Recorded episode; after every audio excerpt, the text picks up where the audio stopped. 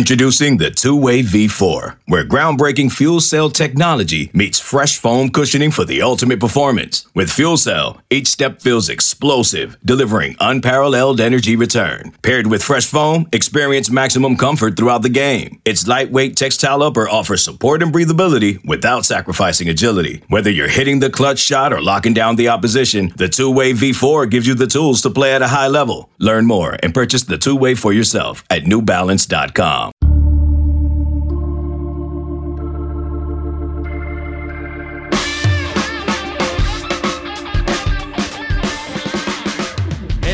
good? Welcome back to another edition of the 24 7 Sports Football Recruiting Podcast. I'm your host, Blair Angulo. Thanks for tuning in. It is Tuesday, August 24th, and we are closer and closer to the college football season. We've got games on the TV this coming weekend. Obviously, there's be there will be a lot of fans that'll actually be able to hit the road this weekend to check out their favorite college football team. And what we're doing here on this podcast is breaking things down from a recruiting angle. We're going to continue our look at some of the top 10 programs in the country in the recruiting rankings right now with LSU, which sits at number number seven overall, number three among SEC programs. And we've got recruiting analyst Shea Dixon on the line to break things down with us. Shea, how are we doing? Doing great. Thanks for having me on. Yeah, I get gosh, I've been deep in full camp for a few weeks now. And you had just noted to me that LSU had not picked up a commitment since the summer. So it had been kind of quiet. They were on a run there for a bit. But I just glanced at the re- recruiting rankings. They are. They're sitting at seven now on the composite recruiting rankings behind, uh, you know, the Georgia, Oregon, Bama's, Ohio State's, Notre Dame's, Penn State's of the world, those teams. But what they had climbed up to about two or three there and had a decommitment, had some commitments mixed in. But I think more than anything, some of these other teams are starting to, to rack up the commits. So it's about evening out. LSU 15 commits is uh, a good spot, I think, for them to be in. 10 spots still to go. A lot of guys left on the board. I fully expect that they wind up in that uh, top five range, which is, uh, as you know, and, and most of the listeners, that's a pretty normal spot for LSU to be in. Yeah. Steve Wiltfong, the director of recruiting, always likes to point out the, the stat with the commitment. So right now, LSU has an average rating per commit of 0.92, which is it equates to a low to mid three of uh, low to mid four star prospects. So with those 15 commitments, they've got a high quality per average commitment. And, and you obviously like to see that. Like you mentioned, they're still holding some spots for uh, another 10 or so in this class. And I think, you know, the important thing for LSU when you look at them from a macro standpoint, it's their ascension in the team recruiting rankings every year under Orgeron, right? Every year that they've been progressing, they've been getting higher and higher in the team recruiting recruiting rankings when it's all said and done. And obviously, a lot of that comes with the buzz that was generated by uh, Joe Burrow and, and that team that won the national championship. They've been continuing to sell that to recruits, the, the I, I guess, the trajectory of the program under Orgeron. But right now, you mentioned it, right? Only six commitments in the month of July. That that made up six of their 15 commitments. Nothing since then. And you you you maybe you start to wonder: Are they focusing on the product on the field after you know the kind of the opt outs that they had uh, in, during the season last year, and they they maybe they're putting recruiting kind of to the side. What have you noticed uh, about the approach of this staff as we approach the, this coming season? Well, I think it's uh, twofold. I think a couple of things were most important for him. One was evals in June, right? I mean, they had not been able to see a lot of these guys, any of these guys, really in person in, in a year and a half. And, and some of them that they had taken commitments from, they had not ever seen in person. So getting them to camp, not and then sizing them up, right? Sitting them down and going over some X's and O's, getting a feel for their personality. How do they mesh? And, and then certainly putting them through you know, combine like settings or private workouts or summer camps. Everything these coaches were able to do in the month of June was big for them. And June, they had more decommitments with guys that, uh, you know, and we call it in the industry often a, a mutually parting of ways, but uh, guys who decommitted end up at smaller schools and with a, you know, chasing a little bit more playing time. But for LSU, it was almost like it was as important to eval the current commits they had. Uh, and they trimmed down the list a little bit before moving into that month of July, where they started to knock down dominoes of four commitments of guys that they had on camp and, and really checked out and became offers and takes for them. So I think it was a bit uh, kind of a yin and yang there for them, right? That they trimmed up in June and then they loaded up up a bit more in July. And then I look at moving forward, uh, and you noted their composite score of, of where they've been at. And it was a bit higher, obviously, when Jacoby Matthews was committed. Jacoby Matthews, Walker Howard, and Will Campbell are the top three players in the state of Louisiana, and all of them are composite five stars. So Howard, a quarterback, Campbell, an offensive tackle, are still committed. I still feel good about Jacoby Matthews ending up at LSU, being a Louisiana guy, is close with all these guys in the class. But if we look at it uh, from that view, uh, Blair, then they've got the top three committed. You've got your no doubt five stars. But after that, Shazz Preston, Le'Veon Moss, Kendrick Law, Quency Wiggins, J'Mond Tapp, all these guys are in the top 10 in the state of Louisiana, which, if you're just sort of like casually following LSU recruiting or whatever it might be, Louisiana is so important to them per capita. It's a top five NFL producing state. It's a top five producing state for college talent. And it's how LSU stays in the top five of the recruiting rankings every year. They just lock down the state. And, and, really, it's been Bama who's been able to get one or two guys here and there, but really nobody else. And I think you look at that and you say, okay, that's, I just counted off three, four, five, six guys, including Jacoby Matthews, that are in state in the top 10 with an offer that they like, that camped at LSU, that they don't need to go further into senior year evals on to know if they want them or not. And you've got 10 open spots. So six of your 10 right there, you're crossing your fingers as an LSU staff saying, we got to close on this whole group. And then you've got room to play with these four or five extra spots. So I think it's that. And then I think these four or five extra spots, yeah, look, there's national guys out there really all over the country. They're chasing defensive linemen. They're chasing really no brainer guys like the Evan Stewart to the world. They want linebackers and they're after guys like Harold Perkins. So they're still in the mix for a lot of these big names. But here in Louisiana and, and certainly elsewhere,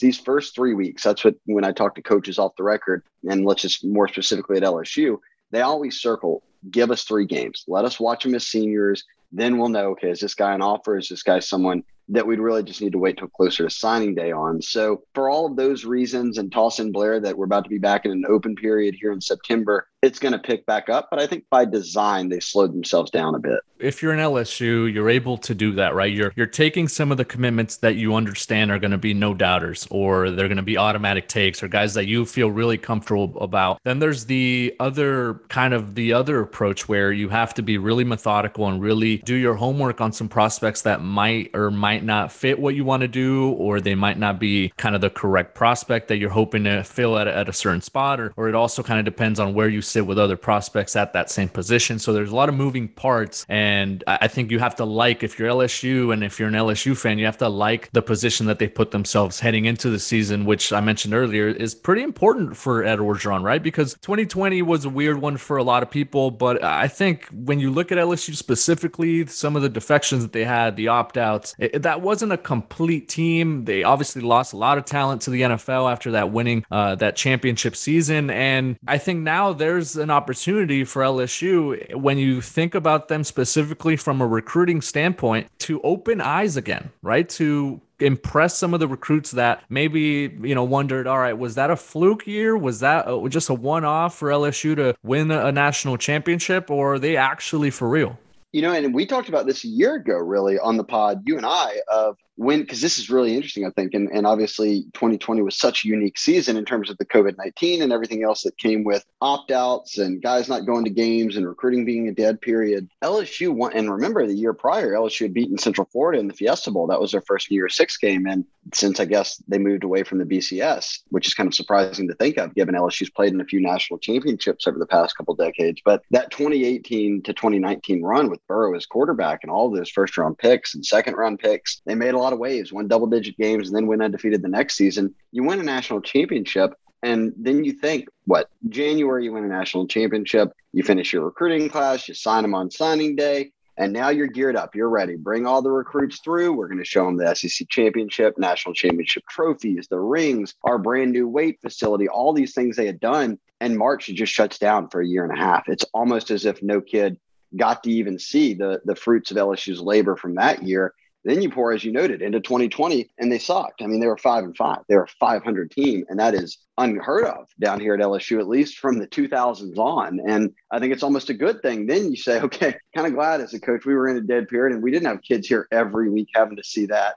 Uh, let's move on and, and turn the page. And from talking to a lot of the the staff members, people around LSU, I think they're really and they're doing exactly as you let off by when you asked this question. They're really hopeful that now, okay, look, we got some kids in in June It was open again at the end of July, but now it's September. Guys can come back to Tiger Stadium. They're making it 100% capacity. They're going to be able to host official visitors, and you can finally put guys around that idea of, hey, look, this is a national championship program. Here's all the trophies and the, the Heisman's to prove it. And I think that is the the sort of little extra juice that they're looking for to make sure they close strong in Louisiana and then they go out and get a couple of these national guys by selling the brand.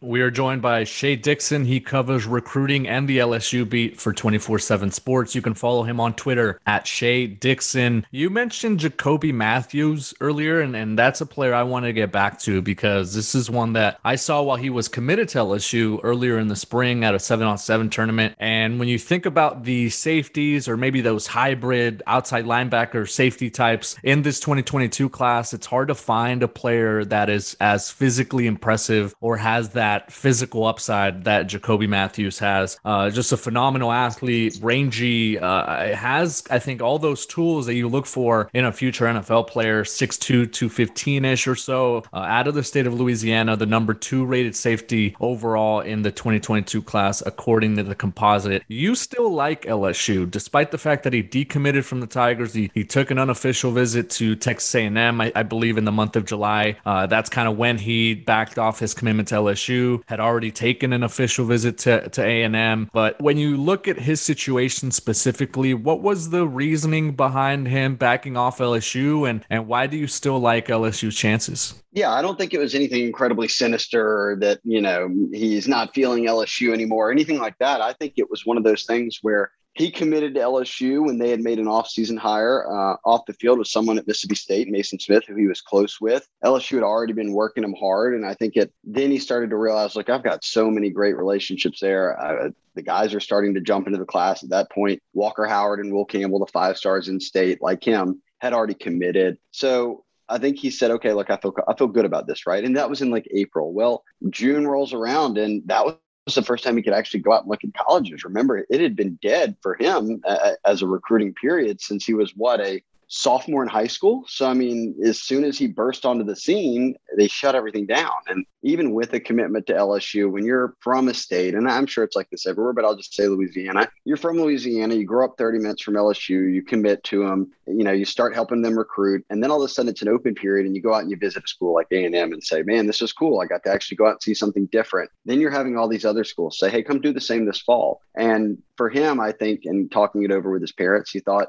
all right, I'll back off the commitment. I'll then I'll really be able to see what's out there. You know, teams will see that I'm serious and I'm not just taking visits, and I'm listening. And I think there is some truth to that. Now, I think it's going to be hard for anyone to catch LSU. I think that he'll take a look around, he'll make a handful of official visits, but he's just got a lot of relationships with the staff. He look when he committed, he said, "I've never wanted to go anywhere else. This is the only place I want to go." A few weeks before he decommitted, he said that he was out there actively recruiting a couple guys that he was about to pop into the class, and he said they were Louisiana guys. Well, they ultimately did get a few of those Louisiana kids to pop into the class in the month of July. So they've got you know their ongoing commitment text messages, you know, where all the commits are in a group message. He's still in that. You know, there's things like that that I think point to LSU being uh, the team that's at least out front, certainly going to be hard to catch. But guess we're watching certainly A and M, maybe the Bamas of the world, but if LSU's able to play well this year, I don't have too much worry on where he ultimately ends up. I really like that approach by recruits, by the way, the the backing off before you take other official visits because you know obviously if you're committed and you're taking other visits, you know, are you really committed? But I think it, it provides a genuine perspective for some of these recruits as they are able to present themselves to other college staffs. You know, you're able to tell them, hey, I'm recruitable, I'm open, you can tell me everything you need to tell me, and I will go into that with an open mind, right? I'll go into it knowing that you want this, you know, want this opportunity for me. You're going to present it to me, and I'm going to be able to digest everything without kind of that committed label next to him. So, you know, I commend him for doing that, and, and obviously to go through that process, uh, and, and, I guess kind of do it in, in a way where it's it's a bit more genuine when he's able to take some visits. Shea, before we let you go, I think the you know the the big thing for LSU moving forward, and you know for a lot of teams moving forward, is going to be the implementation uh, uh, once again of, of game visits, right? And, and officials during the season and being able to juggle recruits on campus while you're preparing for an opponent and while you're playing a game. Have you heard of anything specifically that LSU is excited to do after the tumultuous 2020 year where we didn't have those game visits, where we didn't have recruits in the locker room, where we didn't have recruits going on campus during a, a game weekend? Is there anything that you, you've heard that LSU is excited to, to kind of implement? You know, I think some of the things they're trying, they're excited about, right, in terms of return to normalcy, is things that push them over the edge in recruiting, which was game visits where you can get guys on the sidelines and get them into the locker room. That wasn't able to happen a year ago, and this year the media fans are still not going to be able to have sideline access uh, if you were able to secure one of those tickets in the past because of the protocols. But they're in a spot now where the SEC, other, you know, NCAA is, is starting to let things open up to where they'll bring them on the sidelines and you get to stand out there with Coach O and walk around on the field before the game. And you get to be in the locker room after they win, which is something they haven't had for a couple of years in terms of visits. And then Coach O and this staff, and it's a Louisiana thing. I think it's a culture thing of just how the, the mood of LSU is, is these official visits. I mean, that's often where they separate themselves with a lot of these kids who end up committing and saying, they won me over on the visit. I felt at home. My parents felt at home. You know, I got to go out with Eli Ricks and Derek Stingley while my parents got to hang back and talk with Coach O and my position, you know, Corey Raymond, my position coach, about how I'm going to fit in here, how they're going to take care of me, get a vibe for each other. And I think the the parents often leave those weekends feeling better about things, and certainly the kids, you know, are eating it up whenever they're getting to hang out with a lot of the guys they look up to that are already on the team and get to sort of feel a part of it all. Uh, and that's what separates you in, in recruiting. So I think for them, they're the return to normalcy for them I think is a return to a few of the kind of ace up their sleeve, you know, t- recruiting tools that they've had, which were visits, which were game day experiences, and and things of of that nature. That's sort of LSU's bread and butter in terms of things they can offer that sometimes other teams can't match. LSU number seven in the team recruiting rankings for the 2022 class heading into the season, number three among SEC programs. And the Tigers get a chance on September 4th to impress some national recruits in a nationally televised game against UCLA out west, LSU versus the Bruins. Early, early predictions? Oh man, I, well, I predict you and I are going to have a drink on a golf course somewhere or something like that because we're going to well, both I be like there. I like uh, the I, I like the I like the ovation there. I love Yeah, I love I'll you take dodging LSU. dodging that bullet.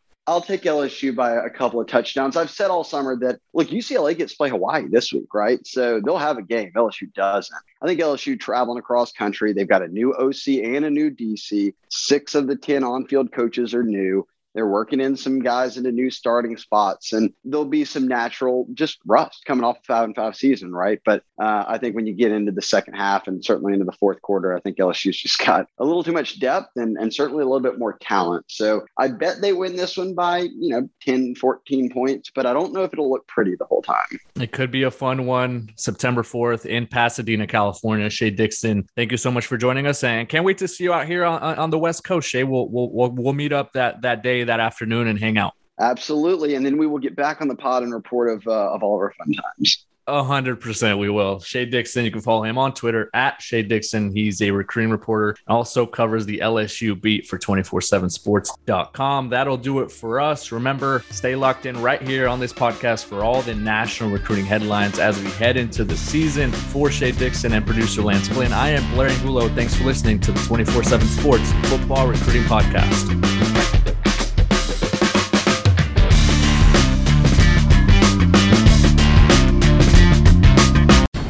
Jeremy Renner returns to Paramount Plus for a brand new season of the original hit series, Mayor of Kingstown. My job is to create a balance, avoid a war. From executive producer Taylor Sheridan, co creator of Yellowstone, There's some new players in town, and they brought the plague. and Antoine Fuqua, director of Training Day. I know it's always been a war zone, Mike, but this is next level. The mayor is back in business. Are you warning me? You don't want to find out. Mayor of Kingstown. New season streaming June 2nd, exclusively on Paramount Plus.